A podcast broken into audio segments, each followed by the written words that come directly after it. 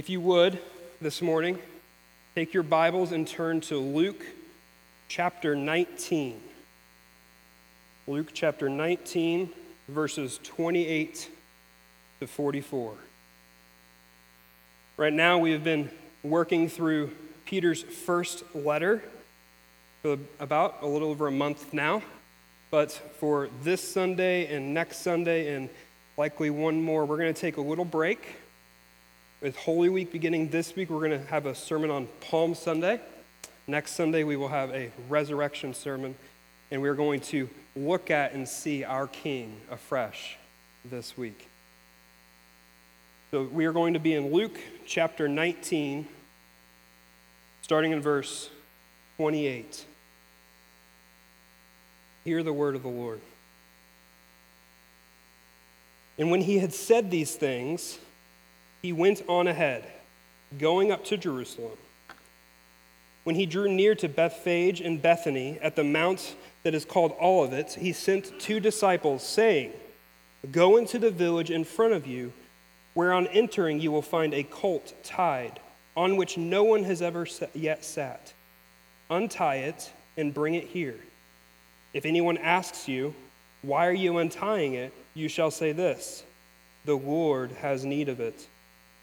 So those who were sent went away, and they found it just as he had told them. And as they were untying the colt, its owner said to them, "Why are you untying the colt?" And they said, "The Lord has need of it." And they brought it to Jesus, and throwing their cloaks on the colt, they set Jesus on it. And as he rode along, they spread their cloaks on the road. And he was draw, and as he was drawing near, already on the way down the Mount of Olives, the whole multitude of his disciples began to rejoice and praise God with a loud voice for all the mighty works that they had seen, saying, "Blessed is the King who comes in the name of the Lord, peace in heaven and glory in the highest." And some of the Pharisees in the crowd said to him, "Teacher, rebuke your disciples."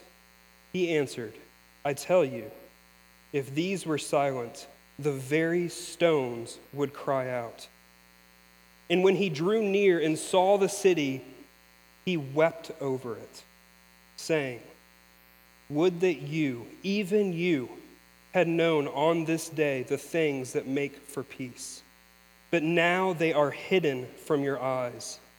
For the days will come upon you when your enemies will set up a barricade around you and surround you and hem you in on every side and tear you down to the ground, you and your children within you. And they will not leave one stone upon another in you, because you did not know the time of your visitation." This is the word of the Lord. Thanks be to God. This morning, I want you to think about kings. When you think of a king, what kind of traits or characteristics pop into your mind? What is the most basic picture in your mind when you think of a king? What kind of things do you see? You probably see a crown. Makes sense. Usually kings have crowns. A throne. They have to have a big chair to sit on. Money, lots of riches, power, a scepter and that ball thing that they hold in their hand, a cape with a giant brooch, maybe even it's a red cape with the white and black spotted collar, stoic, strong, pictures of them everywhere throughout their empire, so you know this is the king's land. That's what we think of when we think of a king. Now let's imagine this king in a specific scenario. Imagine him entering into a city that he has not yet defeated, but he has the power to do it, and everyone knows it. He's outside. He's got his thousands upon thousands of soldiers against the couple hundred in the walls. He rides in to have a discussion about peace. Now imagine him. What is his attitude like? What's he look like when he comes into the city? How does he look when he is coming to discuss this peace that everyone knows is less peace and more of a surrender? He comes in with his head held high, a smug look maybe on his face, the finest clothes arraying his glory, his impressive weaponry, the largest and most powerful horse, strength, victory. That's what you would expect, because that's what we see, whether it's real kings, whether it's in books, maybe in your Bibles. Think about Solomon. He came in with a splash everywhere he went. Kings have an undeniable power and presence. But then we come to our text this morning. What might be a familiar text, but what is a well of riches and beauty for us to draw from. We come to Luke nineteen, and here we see a new kind of king. A king that's idealized. We like to think that kings maybe are like this, but we know they're really not. A king that's idealized in the world, but not really found. A king with more riches and power and might than any other, yet who comes to his people with humility and pity. See in this text that Jesus, we see in this text that Jesus is a new kind of king. And not just that he is the king, he is that, absolutely, amen. He is the king, but we see what kind of king he is. Here in our passage this morning, we see that Jesus is a king who is humble in his power, and he is heartbroken in his judgment. That's the main idea of this passage. Jesus is a new kind of king, humble in his power, and heartbroken in his judgment. And so this morning, what we're going to do, we're going to walk through this text, and we're going to see afresh who our king is. And with this, I hope that we leave changed in two ways. First, I hope that it sharpens our understanding of what kind of king Jesus is, captivating our hearts and leading us to praise the one true King. And second, as we're captivated with our King, with who he is, what he's like, I hope that we leave this morning encouraged to follow our King in his way of humility and pity. I want us to see him so we can praise him, and I want us to see him so we can follow him. That's our goals this morning. To break up the text, we're going to look at this rather large passage in two sections. First, Jesus is the king, humble in his power, verses twenty-eight to forty. And then second, Jesus is the king, heartbroken in his judgment, verses forty-one to forty-four. Just a word of warning. The first point is many more verses, so it will take a little bit longer in the sermon. We're thirty-five minutes in, and we're just now to point two. Don't get nervous. It's okay. Let's jump in. The, Jesus is a new kind of king, a king humble in his power. Here in the first section, it's the main movement of the scene.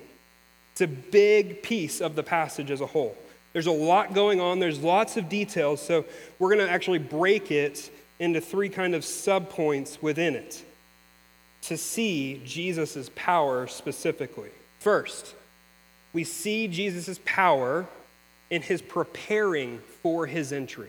This is mainly verses twenty-eight to thirty-four, his preparing for his entry. Luke explains that Jesus is now drawing near to Jerusalem in verse twenty-eight. It's a very important detail. This is a climactic moment in the overall narrative because since Jesus' temptation in chapter four of Luke, he has not been to Jerusalem. But people in Jerusalem have been coming out to see him. Over and over again, all of Judea and Jerusalem have come to see him. And then in chapter nine, he sets his face toward Jerusalem, and over and over again, he's drawing near to Jerusalem, on his way to Jerusalem. The narrative is calling us to see that Jesus, something is going to happen when he gets to the holy city. Something big is going to happen. It's a long-awaited arrival.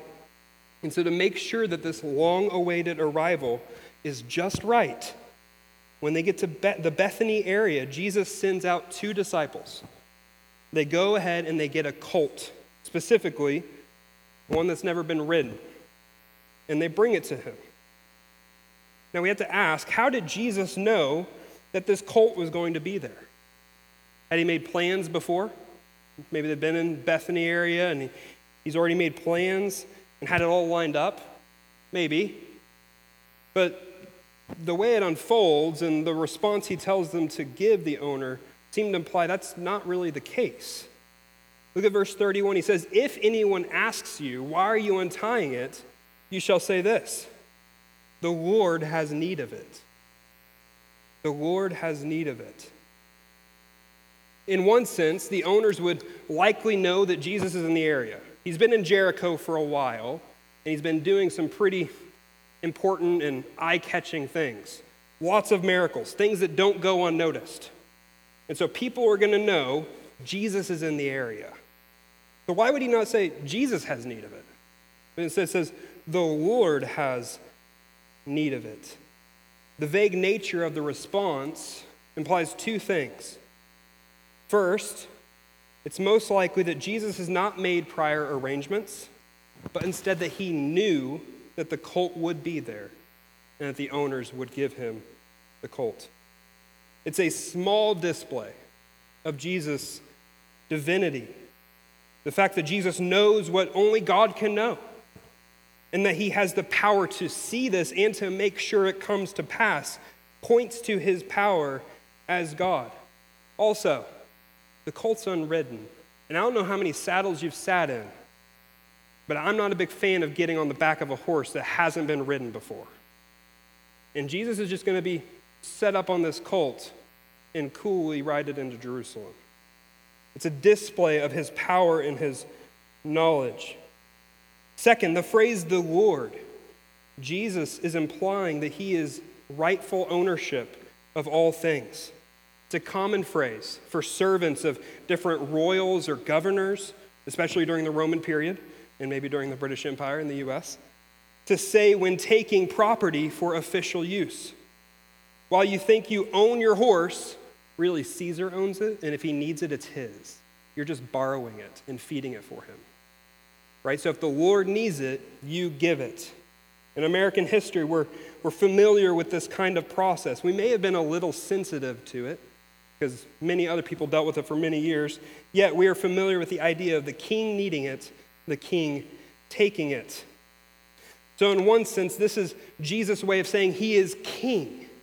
I am king. I am the royal Lord, and I need this colt. At the same time, the Lord is the everyday name for Yahweh, the Lord, your God. This is Jesus saying a little bit more than just that he's a Lord. He is the Lord. He is the true Lord. And not only is Jesus' disciples instructed to take the colt for the Lord, the fact that they are looking for a colt is massively important as well. Jesus is making a statement about who he is by preparing his entry this way, to ride in on a colt. See, throughout the Old Testament, colts, especially those of donkeys, are associated with the promised king, the Messiah, the one who the Lord will send to be the final king. Whenever the first son of David, Solomon, when he's coronated, he rides in on a mule. Then, when his people are in exile, God promised to them that they would that he would send the new and final king, his chosen one, his Messiah. He would send him on a colt. Zechariah chapter nine, verse nine. "Rejoice greatly, O daughter of Zion. Shout aloud, O daughter of Jerusalem. Behold, your king is coming to you. Righteous and having salvation is he. Humble and mounted on a donkey, on a colt, the foal, the foal of a donkey." So Jesus' preparation reveals his power as God and as God's promised king. He knew the colt would be there. He knew the owner would give it. And his choice is a statement about who he is. He is the king of Zion, the promised king of God. And that king, the promised king, is the most powerful king the world has ever known. Isaiah nine, we read, "The government shall be upon his shoulder, and his name shall be called Wonderful Counselor, Mighty God, Everlasting Father, Prince of Peace. Of the increase of his government and peace, there will be no end. On the throne of David and over his kingdom to establish it and to uphold it with justice and with righteousness from this time forth and forevermore." That's the promised king. That's what he's like. That's his power and his might, his right to rule. His kingdom will never end or be matched. Jesus is saying, I'm that king. I'm that king. His preparation reveals a glimpse into who he is, the magnitude and power he has as the promised king. Then along with the preparation, Jesus' power is seen in his approach, mainly verses thirty-five and thirty-six. The two disciples that go ahead, they kind of go ahead like a royal emissary. Like, right, a king is coming to a town. He sends his emissaries before him to prepare to get what he needs and come back. So he sends his, his royal emissaries before him. They retrieve the colt, and they bring it to him. But then look at what they do. Look back at your Bibles with me, starting in verse thirty-five. We're going to read thirty-five and thirty-six. And take careful note of who is doing the action in these verses. Starting in verse thirty-five. And they brought it to Jesus, and throwing their cloaks on the colt, they set Jesus on it. And as he rode along, they spread their cloaks on the road. Jesus doesn't just get a colt, hop on its back, and take a break from walking as he rides into the city. His disciples cover this colt with their cloaks. They lift him up and place him on it. And then they place their cloaks, assuming the other disciples and people with him, on the ground so that his colt doesn't have to walk on the dirt but can walk on their garments. Now, these are actions that would all take place in this period whenever a victorious king is coming into his city. Their horses would be covered with big and beautiful linens. They would be placed. They don't just get a, a step up, you know, you're going to get up on a horse, you give someone your knee and step them up. They would be picked up and put on the horse. And then their people would place their cloaks on the ground over the path. These are actions done by the people, not the king, done by the people to recognize who he is, to recognize his power and to pay homage to him, saying, we are loyal, you are our king. And notice, that is exactly what the disciples are here, doing here.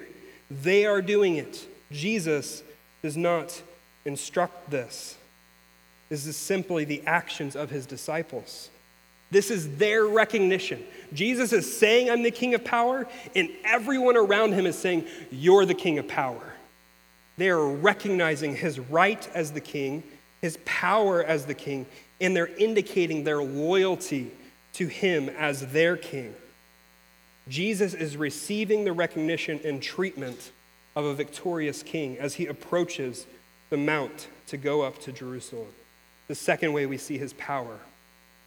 Third, finally, during this approach, Jesus' power is shown because it's the cause of praise. This is verses thirty-seven to forty. As I said a few minutes ago, Luke's account's been building to this point. The reader, if you started at the front of Luke and you had not read Luke or your Bibles, you'd be reading, you'd be waiting for this moment over and over again. He's on his way to Jerusalem. He's on his way to Jerusalem.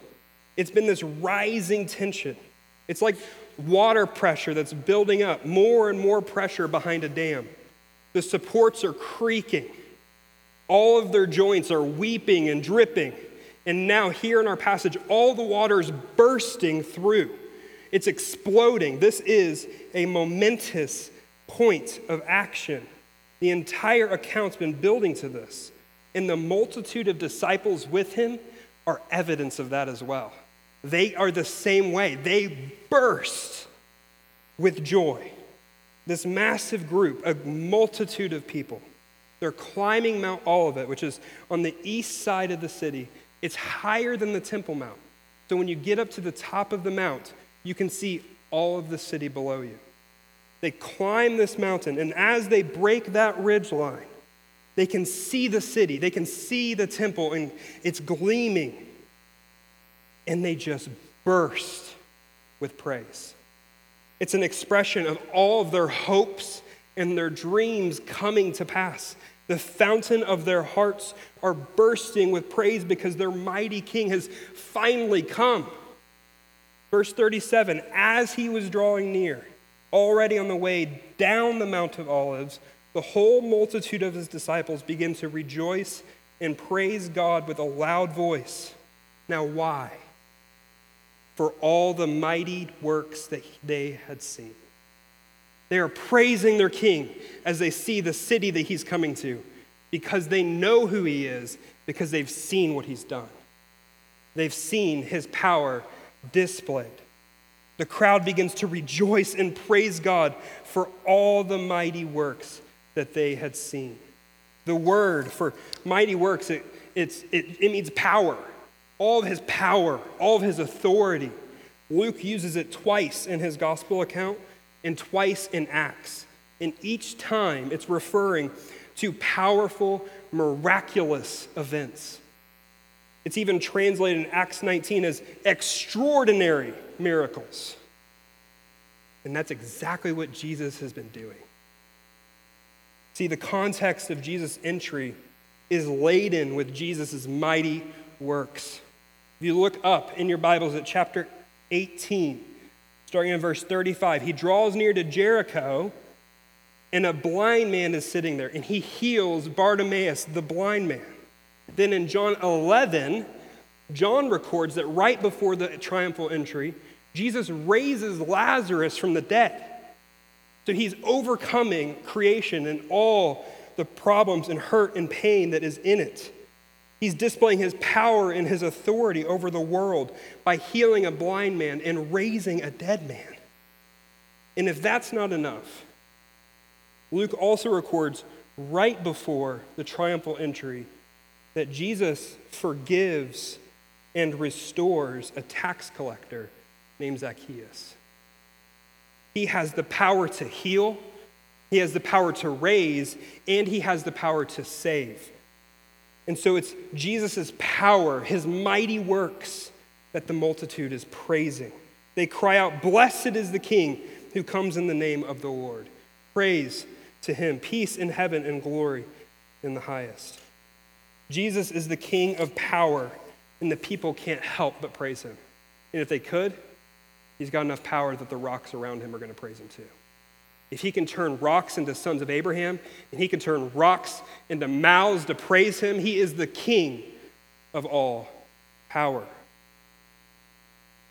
To see Jesus rightly, we must see his power. But we must also see that his power is complemented by, it's enveloped by, his humility. So far, we've seen that he's the King of power promised by God. He's the King of power recognized by his people, and he's the King of power praised for his mighty deeds. But to see these, we had to dig. What hits you on the first read as a reader? What's the first thing you see? His humility. If you've never read your Bible before, and you you know that I'm about to read the scene about a king coming into a city, you read Luke nineteen, and you're just asking, what kind of king is this? He's getting praise, but he's on a donkey. Everything about his entry, while it's symbolic and revealing of his power, it's magnifying of his humility and who he is. Jesus is the Son of God. So Luke begins, he gives us a genealogy, and Jesus is the Son of God. And yet, he comes in on a donkey to people who hate him. He's the sight-giving and the dead-raising, the salvation-bringing king who rides in on the beast of burden. I know it's prophesied, but just see that for a minute in contrast to other kings. And he's dressed in what we can only assume is his one and only tunic. He's unarmed. He doesn't have an army. He doesn't have a banner or a cavalry. He comes in humility with meekness and gentleness. Here's Zechariah nine nine again. Rejoice greatly, O daughter of Zion. Shout aloud, O daughter of Jerusalem. Behold, your king is coming to you. Righteous and having salvation is he. He's the promised king with power. Humble and mounted on a donkey, on a colt, the foal of a donkey. This is our king. This is who he is. The one with all power, the one who's in the form of God, perfectly equal in glory and worthy of worship, humbled himself by taking on our flesh, coming to his people. The one who could have wiped his enemies off the face of the earth, took on their weakness, came to them, lived among them, was reviled by them, and died for them. The king who has the power to save you is the king who humbly came so that he can save you. That by grace, through faith in this powerful king, we can approach him as our humble king and receive the salvation that we need. This is a new kind of king. This is your king. He's the one, because of his power, we fear him, and because of his humility, we can draw near to him. And so the question we must ask ourselves, friends, is this how we see Jesus? Is this what we think of when we think of King Jesus? The world, non-Christians, might think of him as a good teacher. They might think of him as a fairy tale. They might think of him as maybe not even existing. Christians, sometimes we can think of him as just power.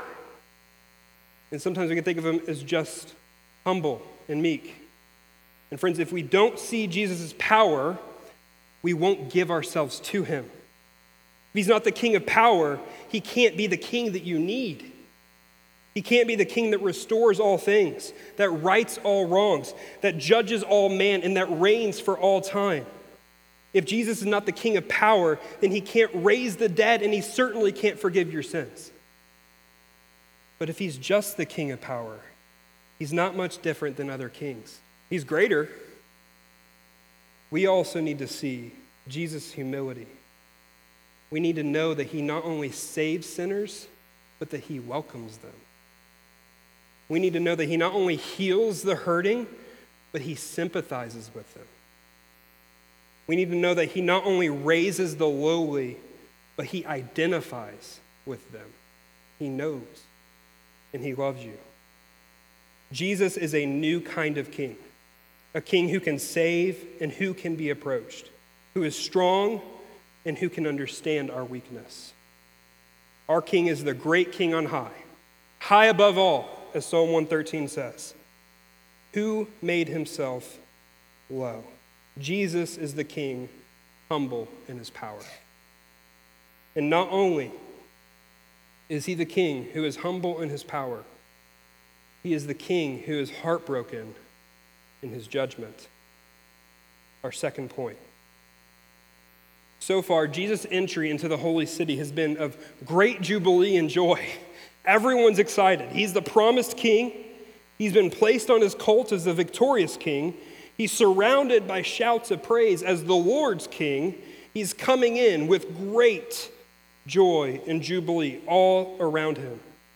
His hearts, his people's hearts have been bursting with adoration exclaiming, "Their King is here." But while Jesus is surrounded with cries of joy, he himself sheds tears of sorrow. Verse forty-one, and when he drew near and saw the city, right? So back in verse thirty-five and thirty-six, they come over the mountain, they see the city, they're drawing, they're coming down.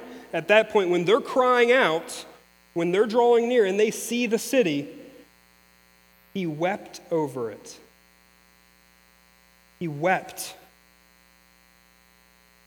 The King of promise, the King bringing victory, being celebrated, is weeping. This verse in particular captivated me this week. I was just grabbed by it. If his humility and power wasn't shocking enough, his compassion and heartbrokenness for those facing judgment is even more so. It is just shocking, and it's deeply comforting to us. First, why is this so amazing? Why does this pop out at us? Well, look at why Jesus is weeping. As he draws near and he sees the city, he begins to weep, and he's saying, starting in verse forty-two, "Would that you," talking about the city, "would that you, even you, had known on this day the things that make for peace.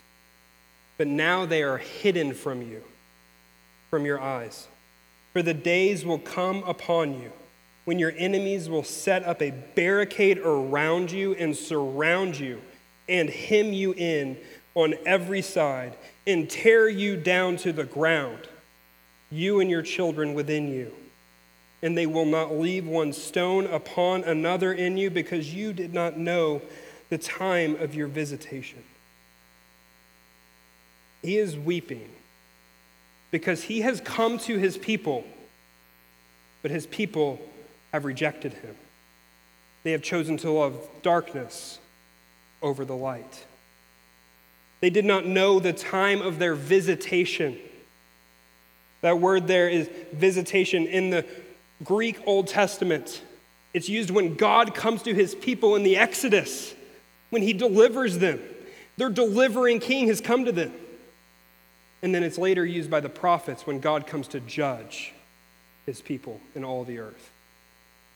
Jesus is saying, you refused to acknowledge your king, your God, when he visited you in peace. And so now he will visit you in judgment. We need to be abundantly clear. This is not because they couldn't figure out who Jesus was. We read that in the text, because you did not know the time of your visitation. It's not because they did not know and they had no understanding of who he was. It's because they rejected him. Earlier in Luke, in chapter thirteen, Jesus laments over Jerusalem. And he says, "Oh, Jerusalem, Jerusalem, the city that kills the prophets and stones those who are sent to it. How often would I have gathered your children together as a hen gathers her brood under her wings? And you were not willing." You were not willing. He's saying, I want to be like a mother hen and protect you and draw you near and give you warmth and give you comfort and give you shelter. And you were not willing. Jesus has refused, or Jerusalem has refused, the shelter and refuge of God by refusing their king. Jesus in Luke chapter thirteen goes on to say, "Behold, your house is forsaken. And I tell you, you will not see me until you say, 'Blessed is he who comes in the name of the Lord.'" His followers have cried it out, "Blessed is he." It's Passover, and Jerusalem's streets are going to be singing, "Blessed is he who comes in the name of the Lord." It's Psalm eighteen. It's a Hallel psalm. It's what they sing at the end of Passover. And Jerusalem has still refused their coming king. The Pharisees in our passage reject him, demanding that his followers stop praising him as the king. So the Pharisees are representing Jerusalem at this point. They're representing Jerusalem, and they have rejected their king. And now they face a dreadful and certain judgment. What we need to see, back out of it for a second, what we need to see is that Jesus is faced by his despisers. He's about to be handed over to them.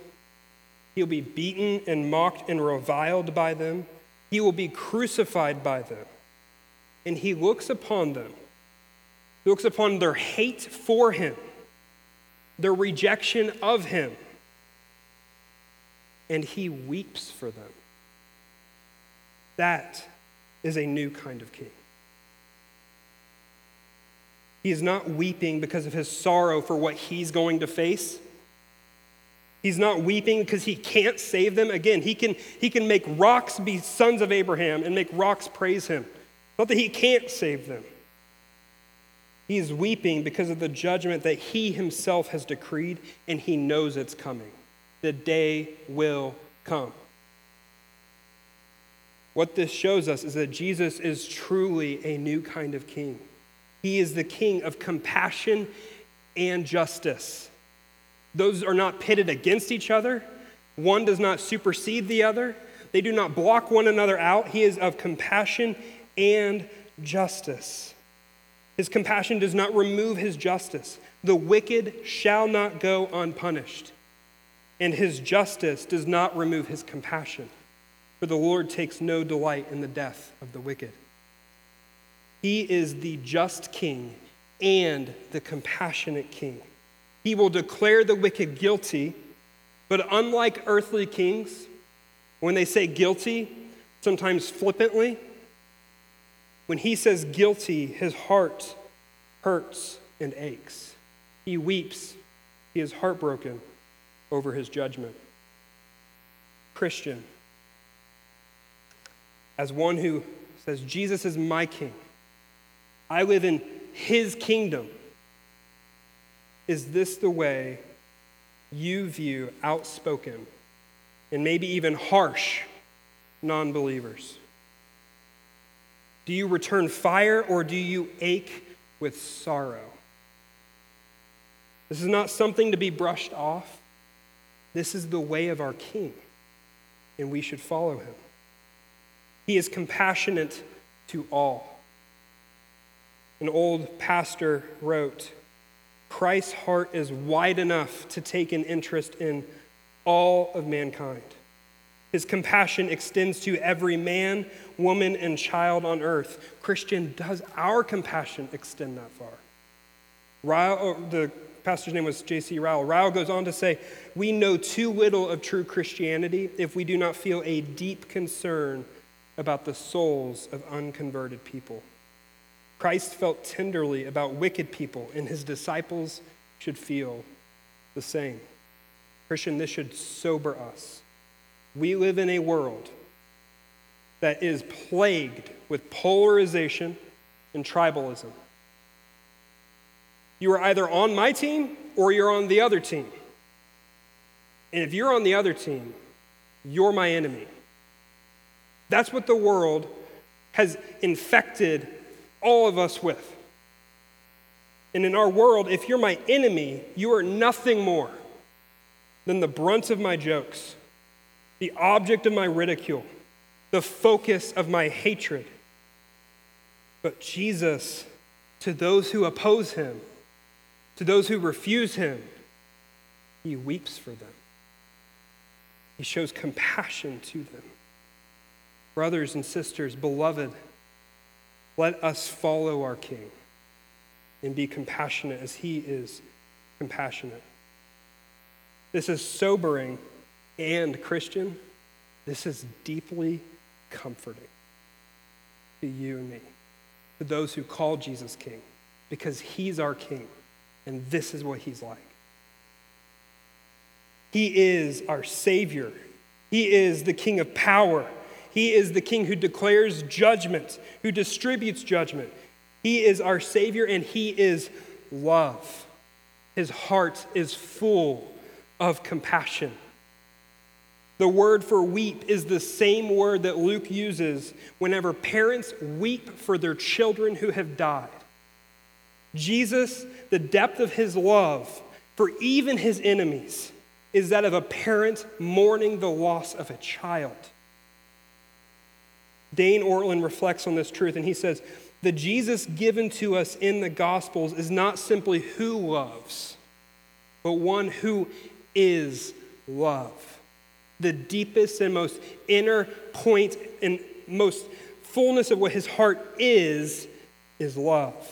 He goes on and says, merciful affections stream from his innermost heart as rays do from the sun. The depth of his compassion has no bottom. The stream of his mercy never dries up. He is the one who is compassionate and heartbroken even over his enemies. And it's not because he's loving or merciful, it's because he is love and the mercy of God. It's who he is. Christian, that is your king. That is a new kind of king. That is a king we're saying you are the only one worth praising and following. So if you are weary, if you're facing darkness that no one else sees, if you're beset with a sin, a burden that you carry, you can come to your powerful and humble king, the one with the power to save you and the gentleness to welcome you. And you can come to your compassionate king, who invites you to rest beneath his shelter, whose mercy and love will never run out. You can come to the new kind of king, Jesus, the one who is humble in his power and heartbroken in his judgment.